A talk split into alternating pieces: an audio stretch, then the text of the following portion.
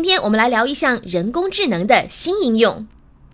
英国诺丁汉大学流行病学家从数据库中筛选了三十七万八千两百五十六名居民十年的电子病历，这些居民在二零零五年都是各方面指标正常的健康人。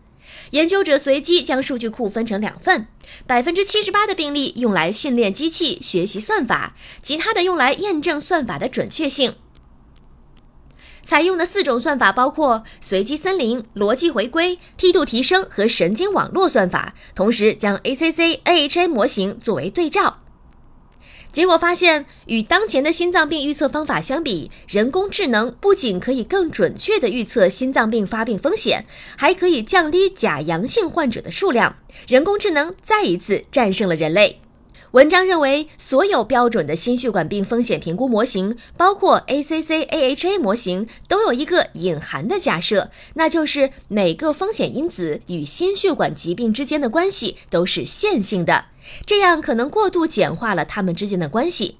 而计算科学给了我们探索那些复杂关系的机会。作者说，这项研究的重要性再怎么强调都不过分。而斯坦福大学的血管外科医生在接受 Science 采访时表示，他希望医生敞开胸怀，拥抱人工智能，利用这个工具更好地帮助患者。本条音频来自 Science 网。